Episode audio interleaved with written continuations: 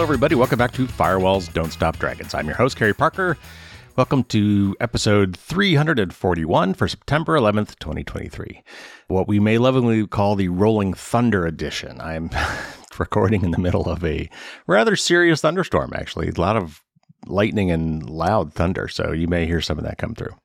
I'm really excited. I just yesterday had the chance to interview Kashmir Hill, a tech reporter, famous tech reporter for the New York Times.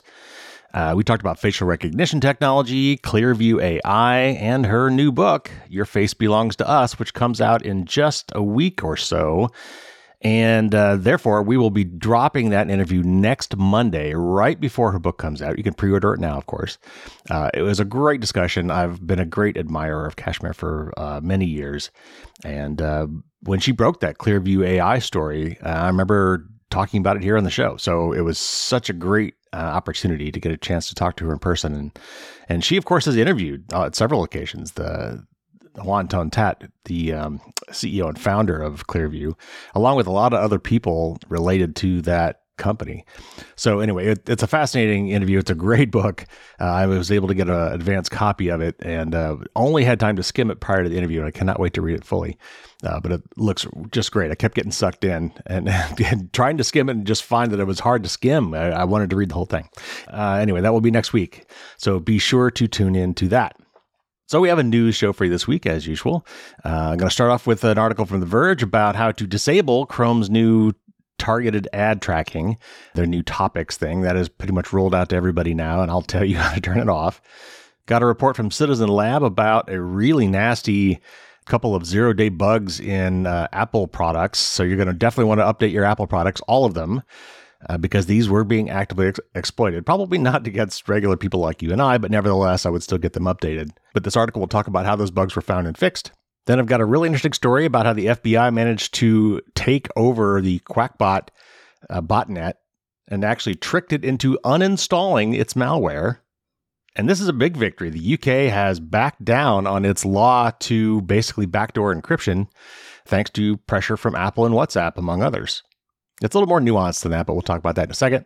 There's a new tricky malware being spread through malicious ads. I'll tell you how to watch out for that. Got a little bit of an update on the the impacts of the LastPass breach. Uh, it looks like what the crooks are doing mostly with uh, that information that they stole from LastPass is trying to find cryptocurrency keys and stealing people's crypto money.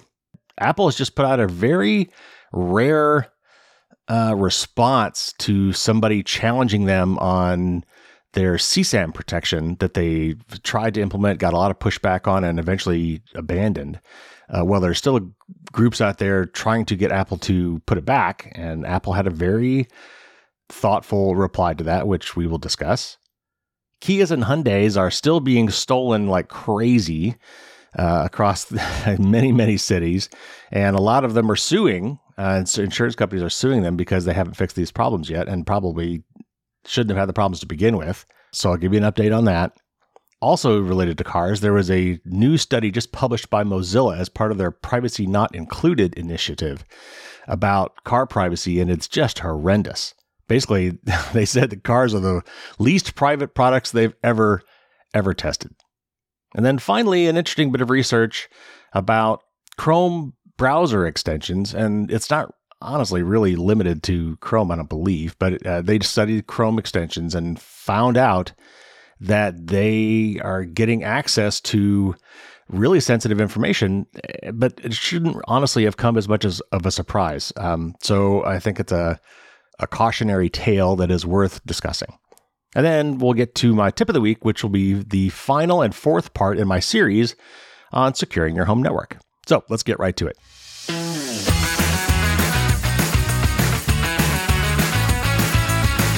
All right, first up, this is from The Verge and it's just a short article here. This summer, Google began rolling out its new Topics API, which we have discussed on the show a couple times before, which, quote, allows a browser to share information with third parties about a user's interests while preserving privacy, unquote. A part of Google's new privacy sandbox, the API, the API is supposed to replace third party cookies that have been following us around for many years now, reporting where we go and what we buy, among other info. The Topics API was included in July's Chrome 115 release, and if you don't have it yet, you will soon. If the idea of sharing information about your interests with third parties doesn't thrill you, you can easily turn it off. Here's how. In Chrome, start at the three dots in the upper right hand corner and go to Settings, Privacy and Security, Ad Privacy. You'll see three categories Ad Topics, which assumes your interest based on your browsing history, site suggested ads, which suggests ads based on sites you visited, and ad measurement, which shares data with sites to help them measure the effectiveness of their advertising. Click on each. If you want, you can pause to find out more about what interests and sites Google has been associated with you. You can even just turn off subcategories for each. For example, under ad topics, you could block business and industrial, but keep computer and video games active. However, if you want to save yourself time, as you go into each of these three categories, just toggle each one off and you're done. Of course, it isn't a foolproof privacy method. For example, individual sites can still own their own cookies, tracking pixels, and other methods of collecting data about you, but it's a start. And if that isn't enough, you can look into some more privacy centric browsers such as DuckDuckGo and Brave. So, yeah, I've been telling you guys this forever. Don't use Chrome. I mean, it's a functionally, it's a great browser. Even security wise, it's a pretty good browser. But privacy wise, it's just an utter nightmare. You just have to assume, since it is owned by Google and Google is an ad company, that they basically know everything you do in that web browser. This topics API thing is very interesting. I think it's a it's a noble effort to try to you know have a decent compromise but for me, it's just not worth it. I mean, I, I don't want anybody tracking me at all. I'd rather have context based ads and not behavioral based ads. So I would just go through and turn all this off. Or, like this thing says, use a different browser. Uh, I personally prefer the Firefox browser with some with a couple of good extensions. The Brave browser is fine. There's a new Mullvad browser, which is kind of interesting. DuckDuckGo has its own browser, at least on mobile, I think. I, I'm a Firefox guy personally, but the common thing of all that is none of those are Chrome. I would just not be using Chrome. All right, moving on.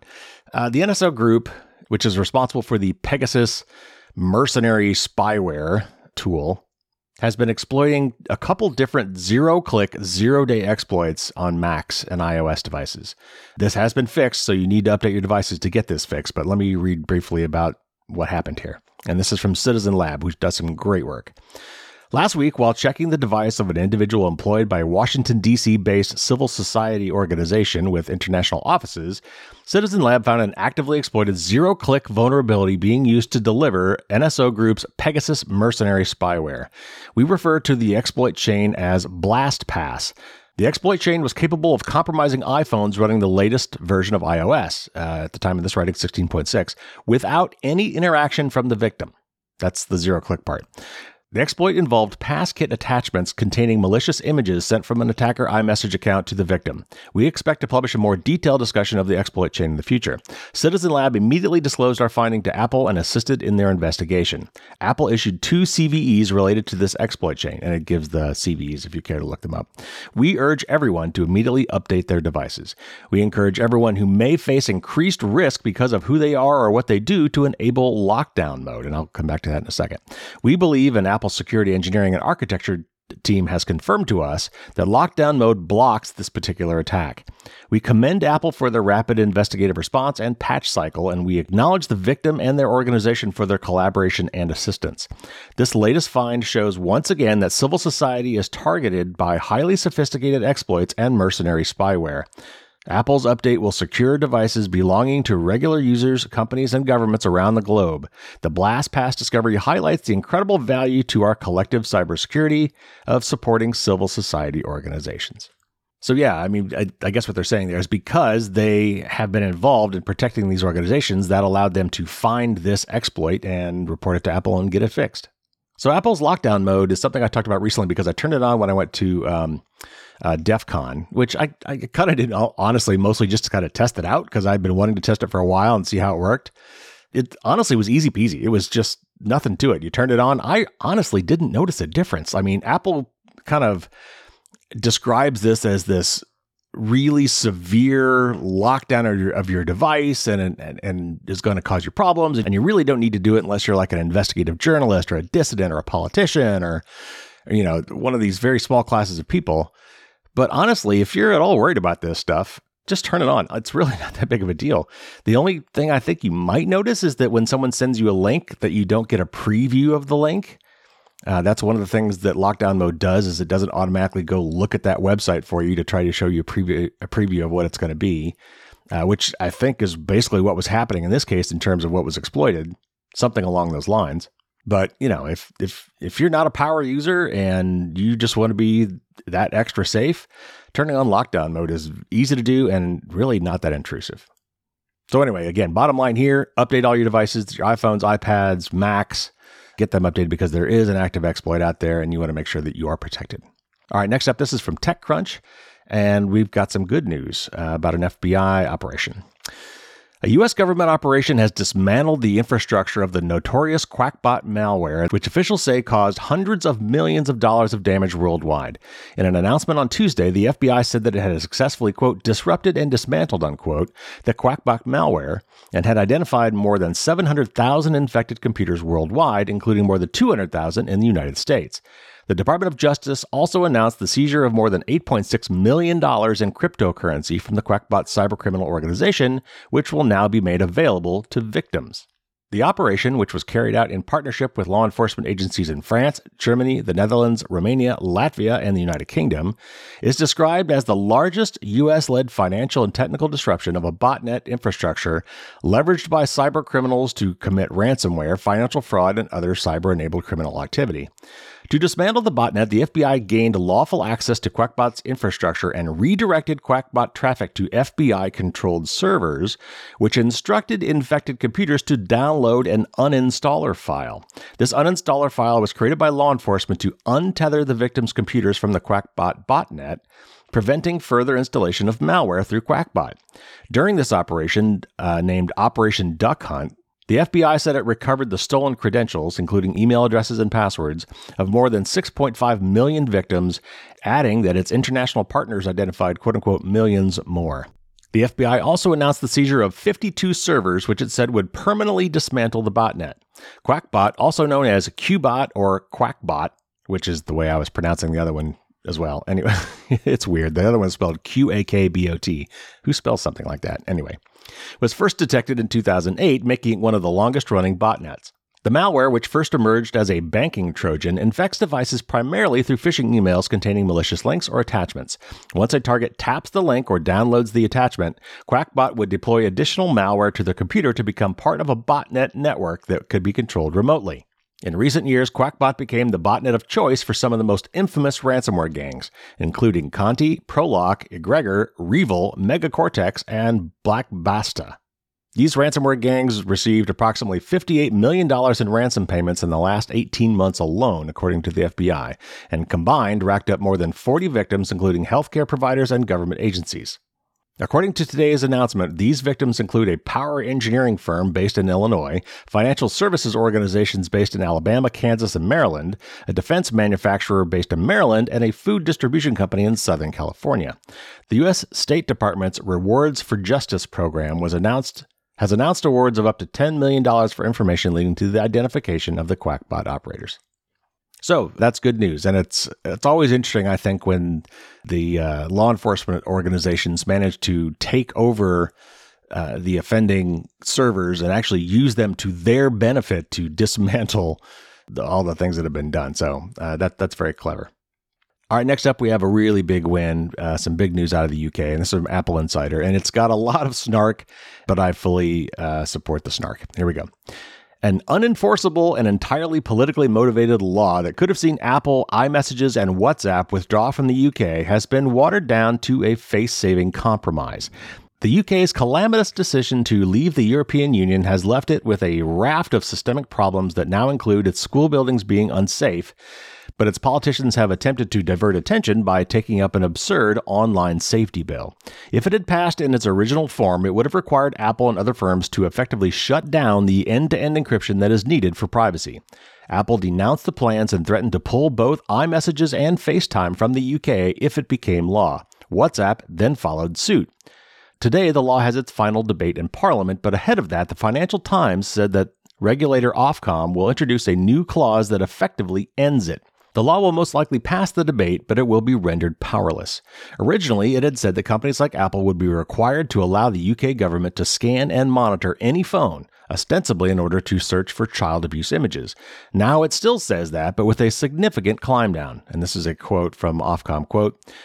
A notice to companies such as Apple can only be issued where technically feasible and where technology has been accredited as meeting minimum standards of accuracy in detecting only child sexual abuse and exploitation content, unquote.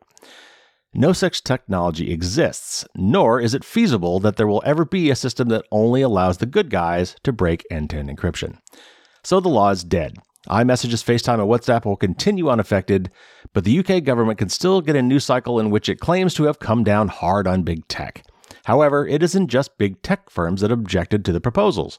Security experts in the UK signed an open letter against the plans, nor is this a new issue. In 2017, a former head of British intelligence services service MI5 decried plans to break end to end encryption too. As recently as August of 2023, however, the UK government was insisting that the proposals were not anti encryption. So the climb down is not because of technology arguments or security or following advice. It appears to be directly in response to Apple and WhatsApp announcing that they would withdraw their services from the UK. All right, so that's obviously there's a lot of slant to that article. Uh, whoever wrote that, but basically the way I, the way I interpret this is is they put a clause, uh, you know, some sort of addendum or clause into this bill that that basically renders it useless because they said, here's all the things we want you to do, but you can only but only do these things if it's technically feasible, and it's it's just not. So I mean, I guess you could argue the thing is still on the books, and they could still try to eventually, you know. Enforce it maybe and and claim that there are technical means by which to do this. I, I, I don't know. It's still a mess. But everything I've read about this is interpreting it as basically a huge win for end-to-end encryption and a positive result from Apple and WhatsApp pushing back and saying, "Hey, this we're not going to do this. We're not if you force us to do this, then we're just not going to operate in your country." And in that game of uh, political chicken, it looks like the uh, the UK government blinked. So it's not the best possible news, but it is good news. All right, next up. All right, another cautionary tale. Uh, this one is from Tom's Guide. Malvertising or malicious advertising has long been a threat for Windows PCs, but hackers are increasingly targeting the best MacBooks and other Apple computers by using bad ads to spread Mac malware. According to a report from Malwarebytes, a new malvertising campaign is being used to infect vulnerable Macs with the Atomic Stealer malware. First advertised on dark web forums back in April of this year, Atomic Stealer is a powerful malware strain that can not only steal crypto, but also passwords from web browsers and even Apple Keychain. Up until now, the cybercriminals who have paid for access to this malware as a service offering have mostly used pirated software to distribute Atomic Stealer. However, that appears to be changing according to Malwarebytes, who discovered a malvertising campaign that uses bad ads to infect unsuspecting Mac users with the malware. When downloading a new program or app for their Mac, many users often type in its name into Google and click on the first search result as they believe that will lead them to what they're looking for. Unfortunately, that is exactly what you shouldn't do. You see, Google search displays ads at the top of the page, and you need to scroll down to get to the actual search results. Many people have likely figured this out by now, but many haven't, and this is how hackers game Google search in their malvertising campaigns. By buying ads that match well known and established brands, hackers are able to trick potential victims into visiting their phishing sites as if they were an official site. This is a lot easier than using phishing emails and other tactics that, w- that could be spotted and stopped by security software. In the example above from Malwarebytes, and there's a picture here if you want to click on that uh, on the link in the show notes. The ad itself impersonates the financial charting platform TradingView. However, if you take a closer look at the address the ad points to, you'll notice that there are special font characters that make it appear like the company's actual website to the untrained eye. Clicking on this ad takes potential victims to a phishing site with download buttons for Windows, Mac, and Linux, while the Windows and Linux buttons download the NetSupport RAT or uh, Remote Access Trojan. The Mac one downloads the Atomic Stealer malware. Instead of needing to be copied into the apps folder on your Mac, the downloaded app impersonating TradingView comes with special instructions on how to open it in order to bypass Apple's Gatekeeper security software. Gatekeeper is designed to enforce code signing so that only apps signed with an Apple developer signature can be installed on macOS. Since this installation file containing the Atomic Stealer malware isn't signed correctly, it's actually bundled in an ad hoc signed app so its permissions can't be revoked. Once launched, it will keep prompting victims for their user password in a never ending loop until they finally give in. With your Mac's user password in hand, the hackers behind this campaign can steal all sorts of personal and financial data from your computer. Once this is done, the malware sends the stolen data back to a command and control server controlled by the hackers behind this campaign. This data is then used to commit fraud or even identity theft. Although your Mac comes with Apple's own malware scanner in the form of XProtect, you still need to be careful online. For instance, you should only download new programs or apps from established companies, or to really be on the safe side, only from the Mac App Store. Likewise, when searching for a program on Google Search, and it parenthetically says, or any other search engine for that matter, but I'll that's not quite true. I'll come back to that. You're going to want to scroll down until you find the official website instead of clicking on the ads that appear first in the search results. Malvertising has been going on for years, but it's only recently that we've seen hackers and other cybercriminals shift their tactics to target Macs in addition to Windows PCs. Regardless of what platform you're using, you'll always need to be careful before you click, and especially so when downloading files or programs online. Okay, so it says any search engine, but that's not that's not really true. There are search engines that don't serve up ads first. Google has gotten really bad about this. It used to be that when you'd search on stuff, there was like a sidebar where it would use the terms you searched on to give you other relevant content and other ads and things, and and they were usually pretty well labeled as ads. Now, uh, the, the the first results are not search results. They're ads. They're straight up ads. Uh, so somebody paid Google to say when someone is searching for this, give them this as a result first. And you actually, like this article says, you now have to scroll down a good bit. I mean, depending on how big your screen is, you might not see any real search results uh, on the first page until you start scrolling. And and because Google's an ad company. Uh, they sell this ad space to pretty much anybody who's willing to pay for it.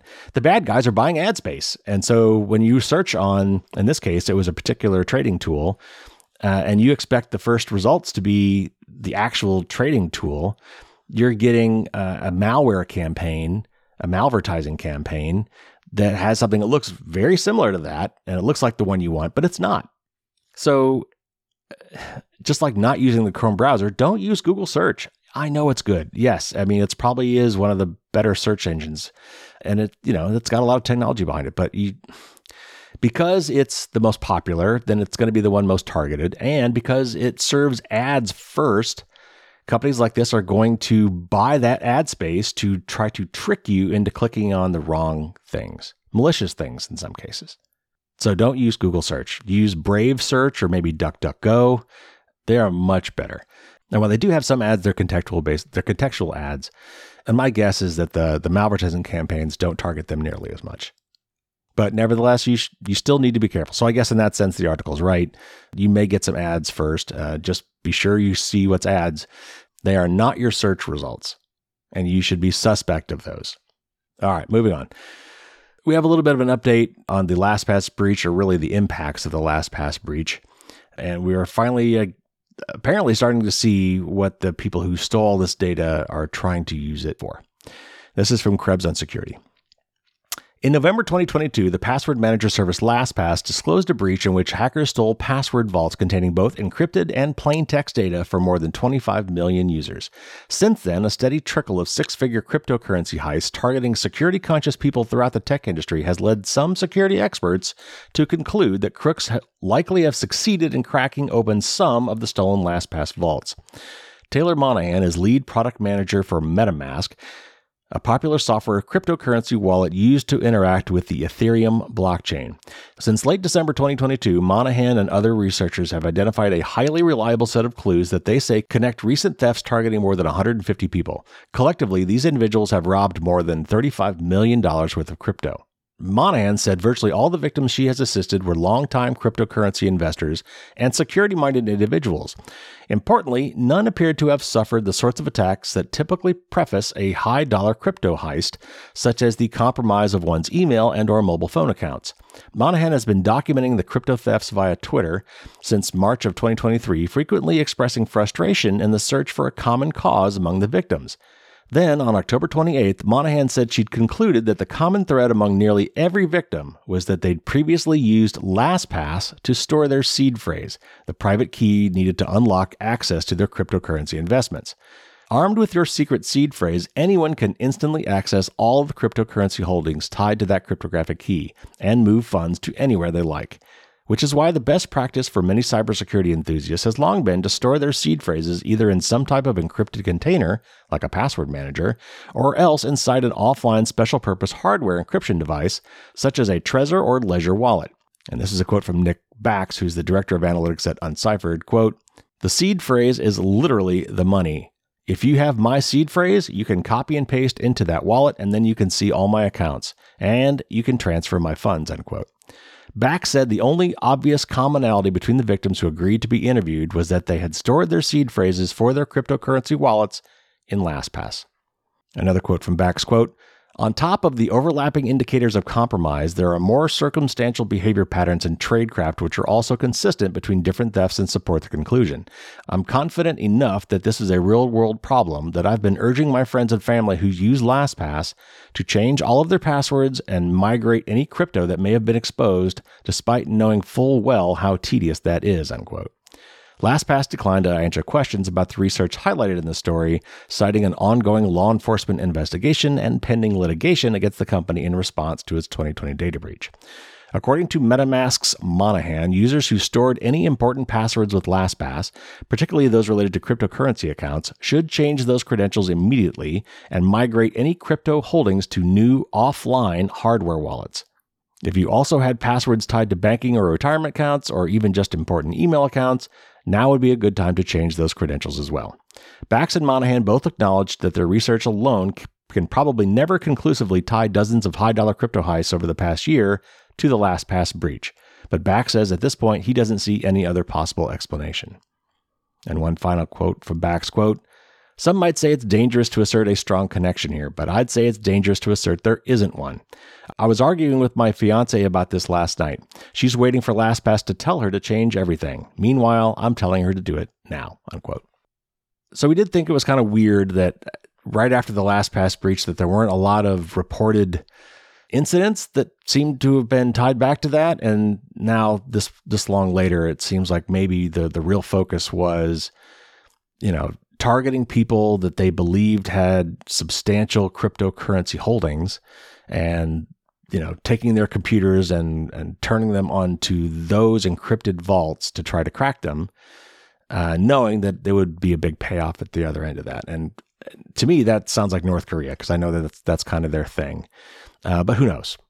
The point is the LastPass breach was not good if you didn't have a strong master password at the time of the theft, in other words, changing it after the fact doesn't help you, then you should assume that that data is vulnerable and anything that was in the your vault at that time, particularly passwords, should be changed. And if there's secrets in there that you can't change, like your social security number and things like that, then you need to be prepared, uh, you know, again for possible identity theft. But uh, what this article seems to be saying, and since I've seen no other articles about other types of attacks targeting people who were affected by the LastPass breach, this seems to be where the bad guys are currently focused. Whoever stole this data seems to be using it to try to find crypto wallet keys uh, stored in these encrypted LastPass vaults to steal their money. So if for some reason, if that is you, if you had a crypto wallet seed phrase stored in LastPass last year, then you should, if you've got significant holdings, take the opportunity now to shift that around somewhere else because you may be targeted and that those funds may be stolen.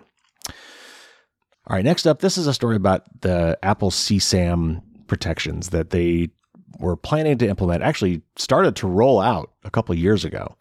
And they got so much pushback uh, that they finally paused it and then eventually killed it. And uh, we thought that might be the end of the story, but it turns out there is a group of concerned individuals that are trying to pressure Apple into putting it back. Uh, and Apple had a very thoughtful and I think well reasoned response to this. And so uh, this was covered in an article recently by Wired. In December, Apple said that it was killing an effort to design a privacy preserving iCloud photo scanning tool for detecting child sexual abuse material, or CSAM, on the platform. Originally announced in August of 2021, the project had been controversial since, since its inception. Apple had first paused it that September in response to concerns from digital rights groups and researchers that such a tool would inevitably be abused and exploited to compromise the privacy and security of all iCloud users.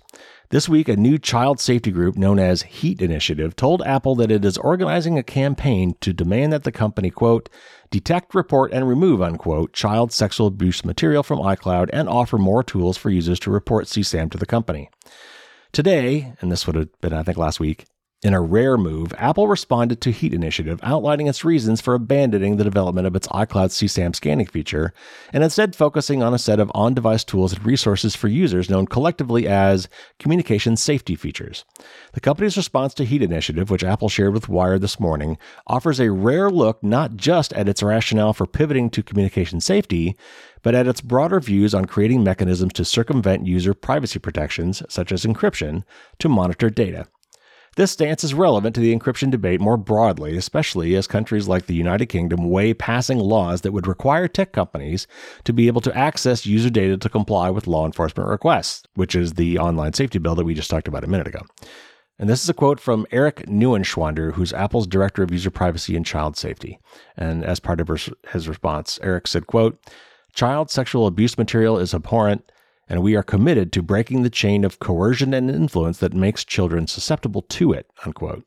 He added, though, that after collaborating with an array of privacy and security researchers, digital rights groups, and child safety advocates, the company concluded that it could not proceed with the development of a CSAM scanning tool mechanism, even one built specifically to preserve privacy. This is another quote from Eric, quote, Scanning every user's privately stored iCloud data would create new threat vectors for data thieves to find and exploit.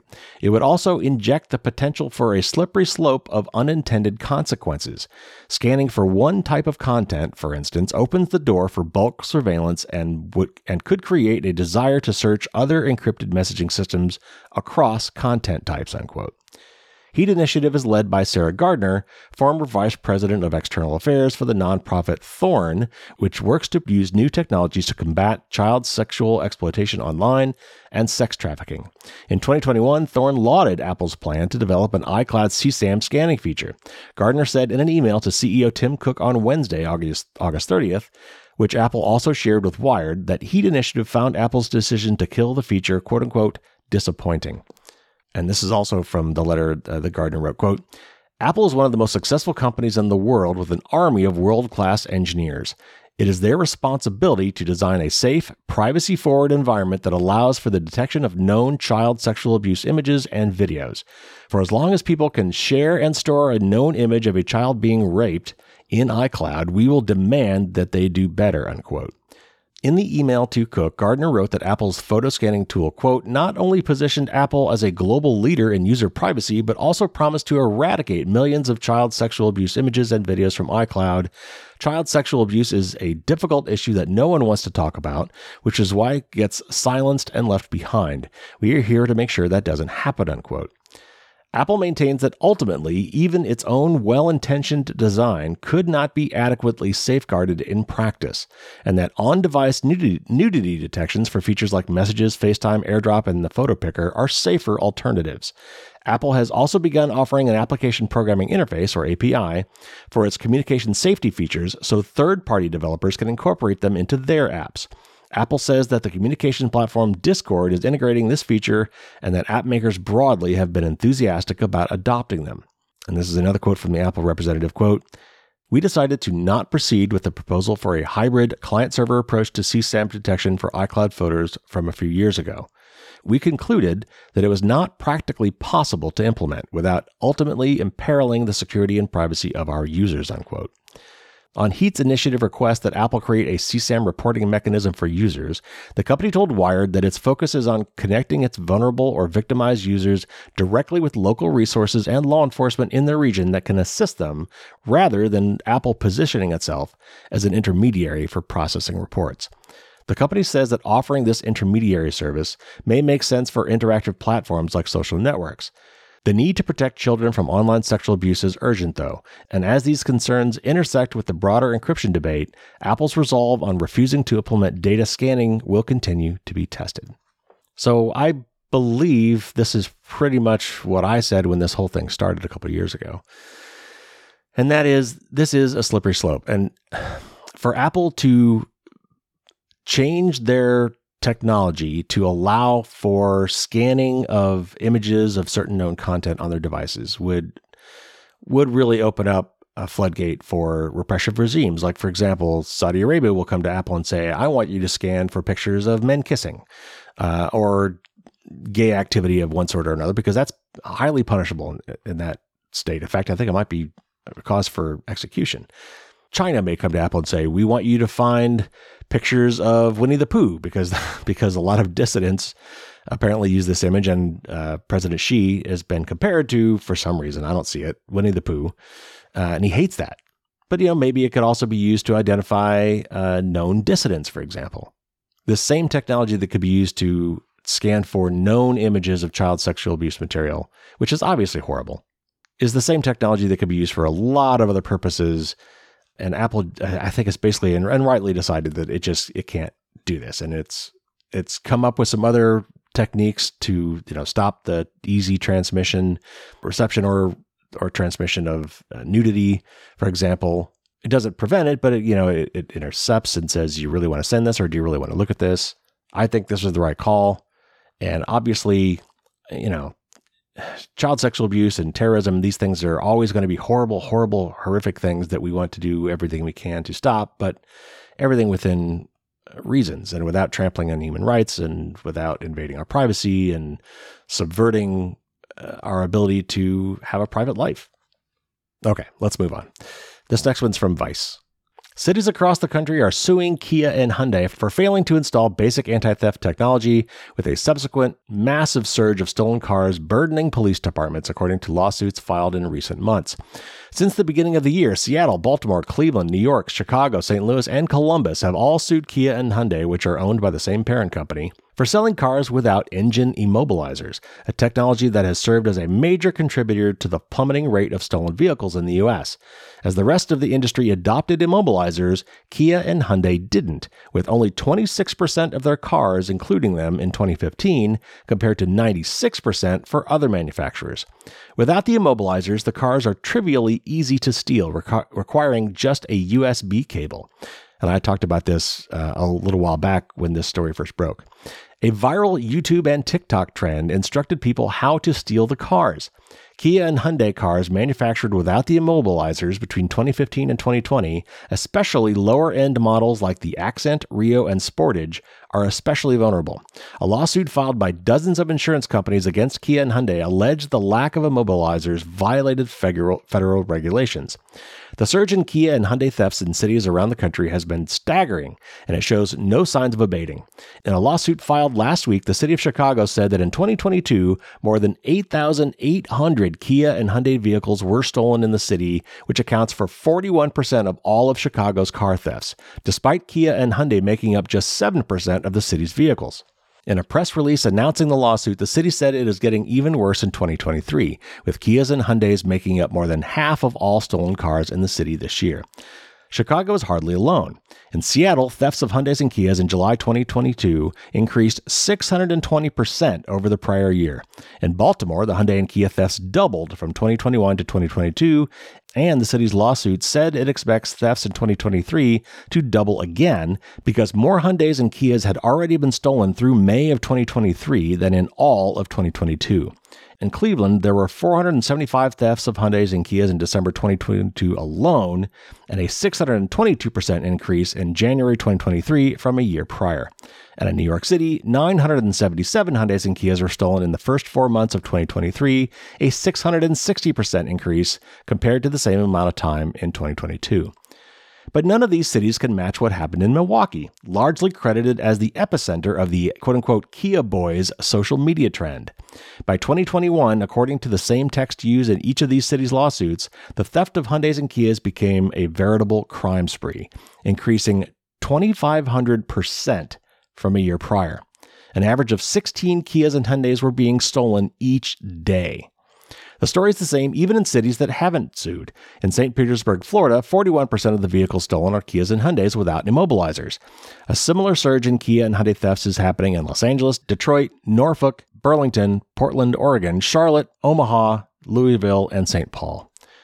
In statements to Motherboard, Kia spokesperson James Bell said the lawsuits filed by cities against the company were quote unquote without merit, and that the National Highway Traffic Safety Administration, the NHTSA, determined it did, it did not violate any regulations or safety standards.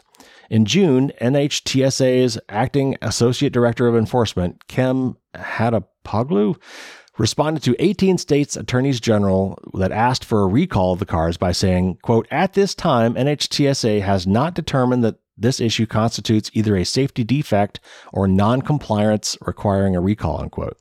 An NHTSA spokesperson told Motherboard the agency had been meeting with Kia and Hyundai about the issue, but wouldn't say if it agreed with Kia's interpretation. Hyundai spokesperson Ira Gabriel similarly said that all its vehicles were, are, quote, fully compliant with federal anti theft requirements, unquote. Hyundai and Kia owners can get steering wheel locks from their local police departments or through dedicated websites. Both companies also offer a free software patch that they say removes the threat of theft, which requires visiting a dealer. Bell of Kia says the company has distributed more than 190,000 wheel locks and that 650,000 vehicles have gotten the software update out of 3 million total. Both companies now include immobilizers on all their new cars.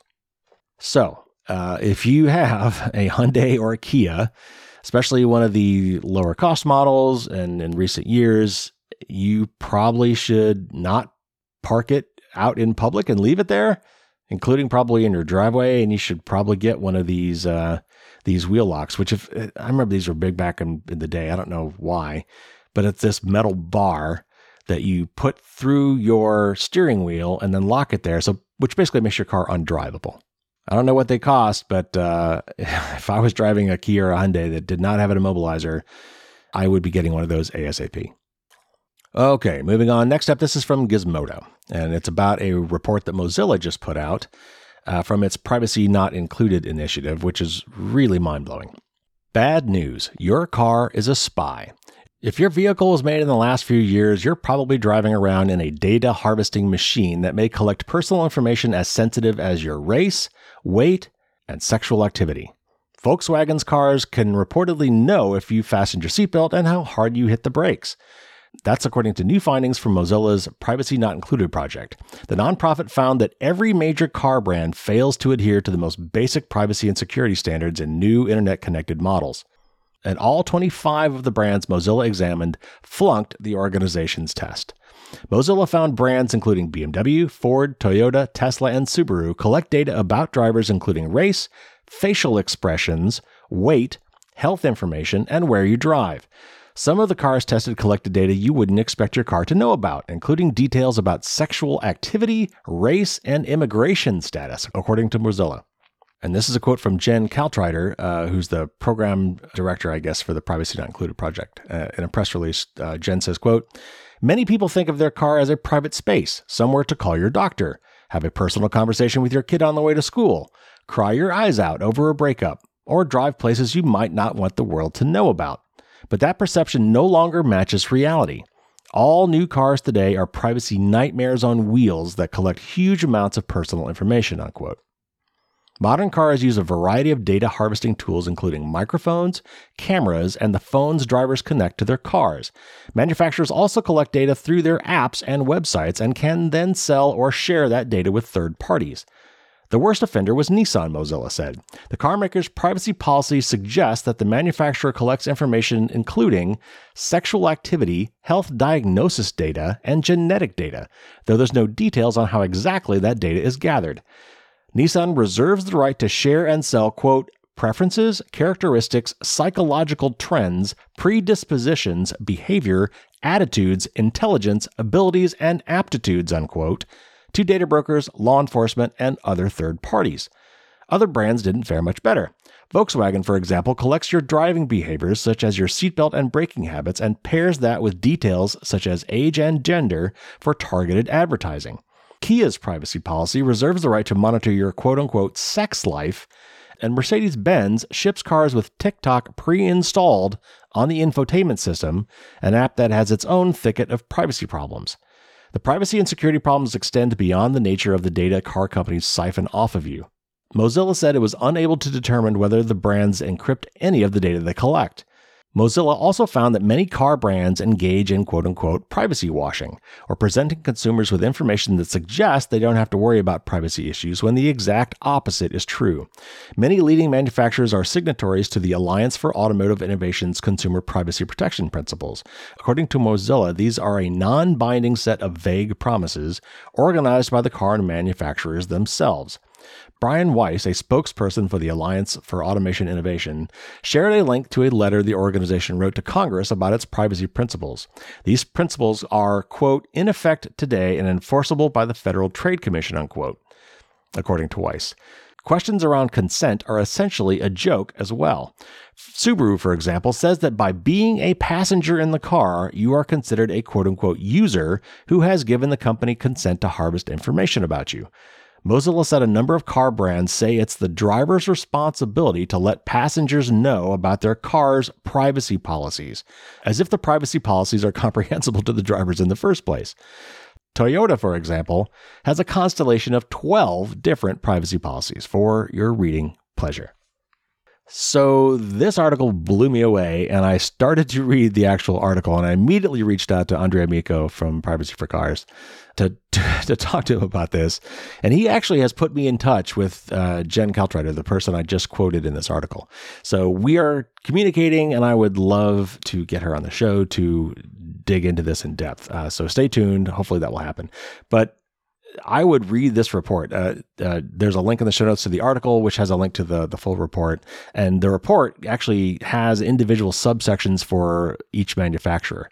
And so you might want to go and look up your car specifically to see what they're doing. But I knew I, I just recently bought myself a, a, an electric vehicle, and I I knew when I bought it that it had a built-in cellular modem, and that it was chock full of sensors. Like most cars have a lot of sensors EVs have a ridiculous amount of sensors built into them. And almost all modern cars actually now do. And like I said, they've got built in cellular modems that are automatically and constantly sending this quote unquote telemetry data back to the manufacturer. And who knows what they are doing with it? I mean, we don't because we've got no privacy laws that require them to tell us.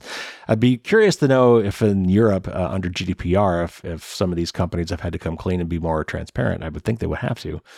But cars this is a big deal, and I, I I really love the fact that privacy for cars exists, and they're trying to make this more of a, an issue. They've got their privacy tools, which are great. Uh, this is going to explode, and and it's it needs to happen sooner rather than later. So hopefully, this particular report will raise a lot of hackles and get a lot of hopefully government types involved because this is just ridiculous. Uh, by the way, I would also just I would love to know how on earth these cars are somehow recording sexual activity. I mean, the old bumper sticker of, you know, if the van's rocking, don't come knocking. Uh, maybe they've got sensors for that now. I don't know. Oh, it's horrible. It's horrible. Just, just horrible. Okay. One last story before our tip of the week. Uh, and this is from TechXplore.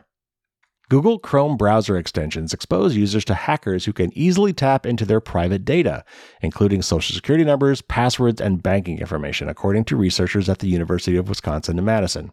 The researchers further uncovered vulnerabilities involving passwords that are stored in plain text within HTML source code on websites of some of the world's largest corporate giants, including Google, Amazon, Citibank, Capital One, and the Internal Revenue Service. The problem stems from the manner in which extensions access internal web page code. Google offers thousands of extensions that users install to handle calendar events, password management, ad blocking, email access, bookmark storage, translation, and search activities.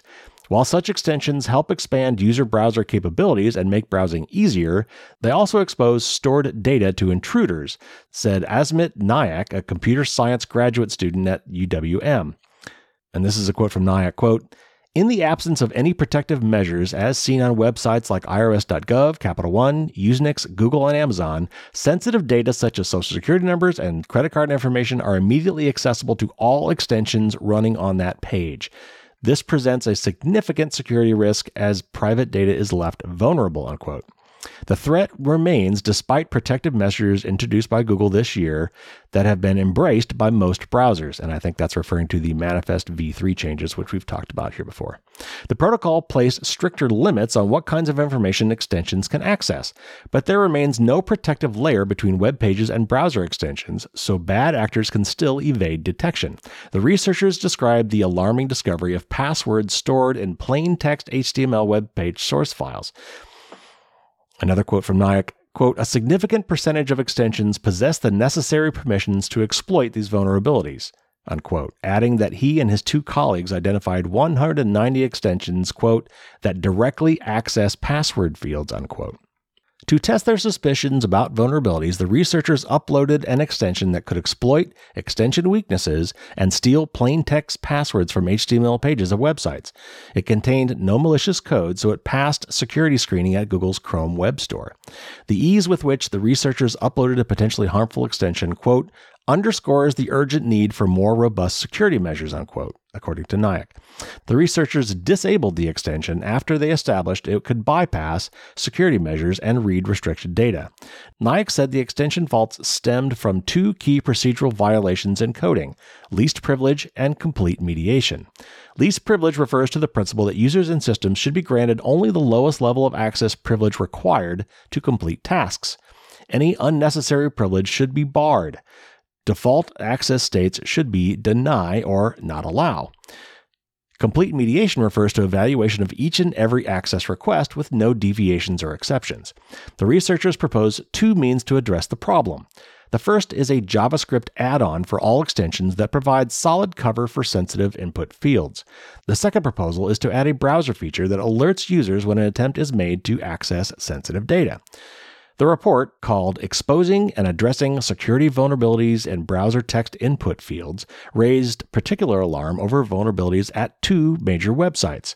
And this is from the report. It says, quote, Major online marketplaces such as Google and Amazon do not implement any protections for credit card input fields. In these cases, credit card details, including the security code and zip code, are visible in plain text on the web page. This presents a significant security risk as any malicious extension could potentially access and steal this sensitive information. The lack of protection on these websites is particularly concerning, concerning given their scale and the volume of transactions they handle daily, unquote. In response to the report, an Amazon spokesperson said, quote, "We encourage browser and extension developers to use security best practices to further protect customers using their services." Unquote. A Google spokesperson said they were looking into the matter. Now, I know this sounds alarming, um, and that it, it might well be this bad. Uh, but here's the real takeaway as far as I'm concerned. You should always assume that whatever browser extensions you install on your browser you know, for example, uBlock Origin is one. Uh, most password managers have a browser extension which helps you to fill in your passwords automatically. That those are all great uses. Uh, but you should assume that whatever these software plugins are have full access to anything on every web page you go to. That's how a lot of them do what they need to do. And so, what this is saying, I think, is that when you go to web pages that have form fields where you fill in, you know, data like social security number, name, address, phone number, uh, credit card numbers, passwords. These are text fields on the web page, and uh, the the web page data, including the pictures and the images and the text and the formatting and everything you see, including the values that you type in, are available in what's called a DOM, a document object model. And this is a tree of data, you know, the root of which is like web page. And then from there, it's like, you know, the paragraphs, you know, maybe subsections, and then there's a form, and then form fields, and within those form fields, there might be certain others, you know, checkboxes and things. This this tree of data, this tree of information, is is what really makes up every web page, and in order to do what a lot of extensions need to do, they need access to the DOM, which is all, all the data on the web page. So if you're filling in these forms with sensitive information, it does not actually shock me at all that these extensions would have access to these things. For example, password managers have to have access to these things in order to fill these things in. Or if you're signing up for a new page and it realizes, hey, that person just filled in a, a sign up form for a website, I should offer to save that password for them in their in their password manager because I recognize that that was a password field they just filled in for a site that I didn't know about. So this doesn't shock me at all. So the real takeaway for me in all this is don't install any extensions you don't absolutely need. You know, maybe you trust them now, but I've seen a lot of cases where extensions are abandoned and then picked up by bad guys who kind of swoop in and take them over. Or sometimes these extensions, uh, you know, somebody sells out and sells their extension to somebody else, and the the next owner of that has bad intentions. So for me, I I limit my extensions to like two or three, and they're all security and privacy ones. There's a lot of really helpful extensions out there that would be fun, that would be interesting. Like the I think it's Honey, the one that helps you find deals. So I guess you know you go to some website and you're shopping on a deal, and I think the way Honey works is this kind of pay attention to stuff on the page and it's looking on the internet and say, oh hey, you could get this cheaper somewhere else. I can understand how that's really helpful, but man, I. uh, it's just too dangerous. These extensions have a lot of power. Uh, I think there's only actually so much that the browser vendors can do. They, these guys suggested a couple things, and I think one of them was kind of hokey. I think it was really kind of a matter of trying to obfuscate some of these fields that I don't think really worked. Yeah, then it could also maybe ask for permissions. You know, maybe if these form fields were tagged correctly, like this is a password field, and this is a credit card number field, and this is a social security number field, this is an email field, things that might be sensitive, you know, then maybe, you know, you would have to grant permissions to some of these extensions to have access to form fields that are labeled with these private tags. That is an idea, but you know, people are really tired of trying to dig through permissions and stuff, and they're likely to just say, yeah, yeah, whatever, just take all take all the permissions you want. So again, my takeaway at the end of the day is just remove any extensions you don't absolutely need. It's just it's just too dangerous. Okay, so that is our news for the week and now it's time for the tip of the week and this brings us to the final and fourth phase of our ongoing series on how to protect your home network. And now we are finally at the like do something phase. We're, we're at the phase where it's time to actually get stuff done.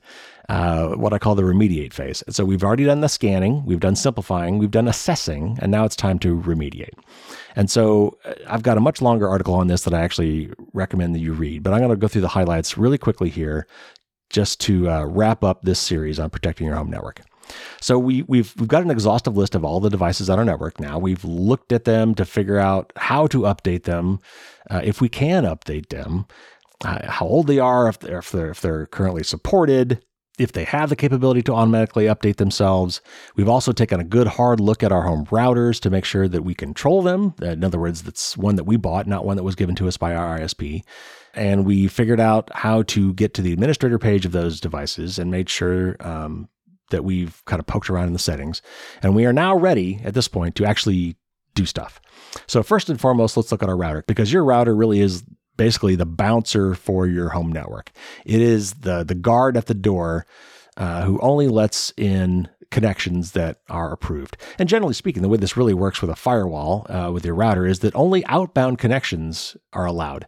The responses to those connections, those requests can come back, but it doesn't generally allow unsolicited requests to come from the broader internet into a device on your house. That is generally blocked. It's usually like a one way data valve. That's the firewall feature. So here are the things you're going to want to do to make sure you've updated and secured your, your home router. Uh, if it has a default administrator password, make sure you change that you might want to consider changing your Wi Fi name. If it's something default or if it has maybe your name in it, something that might identify you. This is maybe particularly important if you're in a very densely populated place, like an apartment complex or, or uh, maybe a series of townhomes or things like that, where there's a lot of people in close proximity. You know, you, you don't necessarily want to advertise which network is your network. So you might want to change your Wi Fi name. You also, if you haven't turned on uh, encryption, a, a, password to access your Wi Fi, you absolutely need to do that. And you want to use a more recent standard like WPA2 or WPA3. One quick note if you do change your Wi Fi name or if you change your Wi Fi password, that will affect everything that's connected to your Wi-Fi because now the credentials that they're trying to use to connect your Wi-Fi are no longer good. So just be careful and, and be planned for this. If you're going to change your Wi-Fi name and or your Wi-Fi access password, then every device connected via Wi-Fi is going to have to be updated accordingly. But this you're you're kind of doing that now anyway, so now is the good time to do it if you're going to do it because you're going to go to all your devices. But just know that you're going to have to reconfigure them to connect to the to the new uh, Wi-Fi name and password if you change those. Obviously, you need to update your router software, the firmware that runs on your router. So we should have already done the research on this uh, before. Uh, and now is the time to do it. Uh, make sure your router uh, firmware has been updated to the latest and greatest. And if it has the capability to automatically update, I would absolutely turn that on. If for some reason your firewall is not on by default, almost all routers have them, and almost all routers have those on by default. If for some reason yours is off, I would absolutely turn that on as a major, major security feature that you want. All right, the next thing you're going to want to do is go through your exhaustive list of all the devices that are connected to your Wi Fi router, uh, either by cable, Ethernet cable, or more likely wirelessly. And you're going to want to look at each of those devices and do the following things. If that device has the ability to do automatic software updates, absolutely enable this. If they don't, then you're going to want to make sure that it has the latest and greatest software and do whatever is necessary to get that updated. You might have to go, you might have to use a companion app on your phone to connect, communicate with it and get it to update its software. Uh, it might have a web page administrator interface, kind of like your router. We, but we should have already done that research in the in the previous uh, steps for this and know how to do that. And so now is the time to actually execute that and get that done. You should also take the time for however your device is kind of configured to look through all the settings, particularly look through anything labeled security and privacy. Um, if there's anything in there for quote unquote more relevant ads or improved customer experience, that just means they want to track you. I would turn all of that off. If there's any other sharing things like sharing telemetry data, sharing, you know, usage statistics, even if it says anonymously, honestly, I would I would just turn that off. A lot of these companies they say these things are anonymous, but it's really not that hard to de-identify this data sometimes. I would just not share. Also, if for some reason your device talks to other devices or other services, sometimes, for example, your, your Amazon Echo devices, you can install plugins that allow it to talk to other services. Review all of those and make sure that you absolutely need them. That's a, a really common place for security and privacy failures is through these third-party interfaces. It's kind of like extensions on your web browser. Um, so, or if there's you know if there's other services that these things might work with, these integrations, just review them all and check all the permissions you've given these devices if they have any to make sure they really absolutely need them and dial those back. And then finally, as a thought experiment, as you're going through each of these devices, I want you to think about what would happen, what the consequences would be, what the risks are if this device were to somehow fail. Maybe it stops working, maybe it's compromised.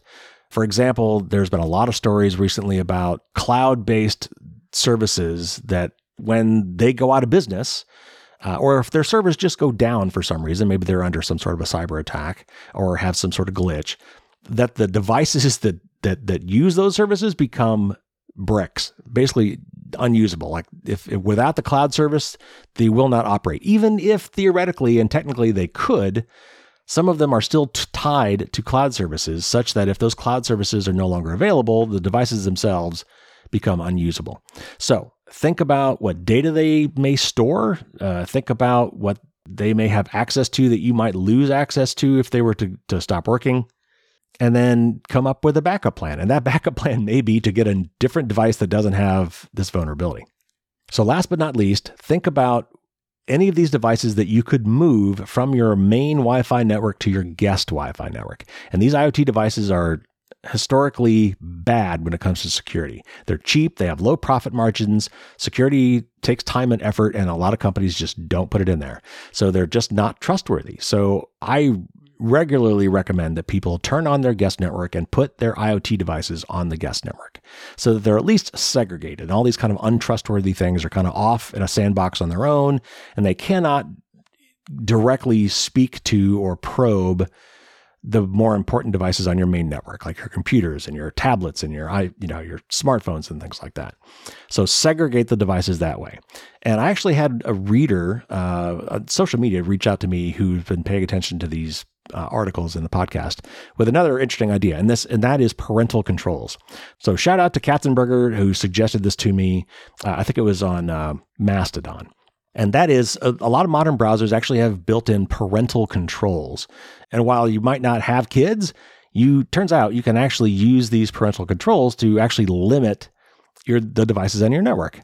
So, you know, maybe you want your kid to not be able to use their laptop, you know, from 10 p.m. to 6 a.m. You could, you know, find that device on your on your router and invoke parental controls and turn off the internet after that time.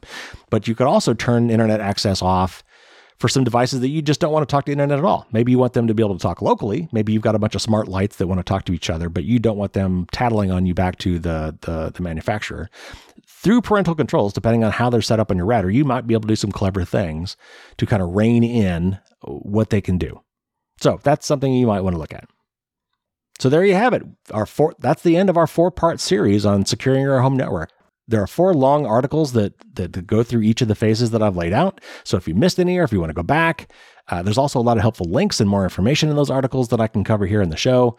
Uh, so anyway, look at the show notes to find the links to those articles, or just go to Firewalls Don't Stop Dragons and search for securing your network, and you'll find those articles. So there you have it, your news and your tip of the week.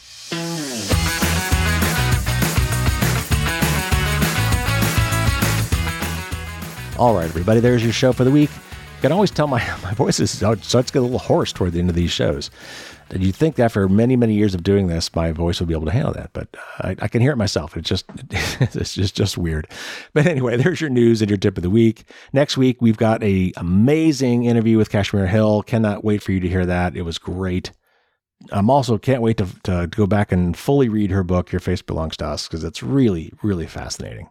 So we're going to be talking about Clearview AI and facial recognition uh, next week. I've got an interview with Andy Yen coming up and an interview with Nick Oles coming up about phishing. I'm going to be talking with Cory Doctorow soon. And I've got some other really great interviews all being lined up just for you. So uh, if you haven't already, subscribe, and that way you won't miss any of them. Check me out on all the social media. If you go to firewallsdon'tstopdragons.com and go to my contact page, you can find links to all my social media there, including Mastodon and YouTube and Facebook and Twitter slash X, uh, Blue Sky, even now. All my information is there. And I will try to, like I did with these Apple updates, by the way, when there's something hot, when there's a really hot tip, uh, you know, some, something really urgent, uh, I will post that on social media. Most likely Twitter, Mastodon, Facebook, and Blue Sky. If you read the book and enjoyed it, I would love to get a great review on Amazon. If you're really enjoying the podcast, I would also love to get a nice five star review on Apple's iTunes. That's where most people go to look for uh, for reviews, or I guess Spotify. That's probably a popular one too. Those really, really do help. So if you if you wouldn't mind doing that, I would very much appreciate it. All right, everybody, that's going to do it for this week. Take care out there, stay safe, and until next week, as always, don't get caught with your drawbridge down.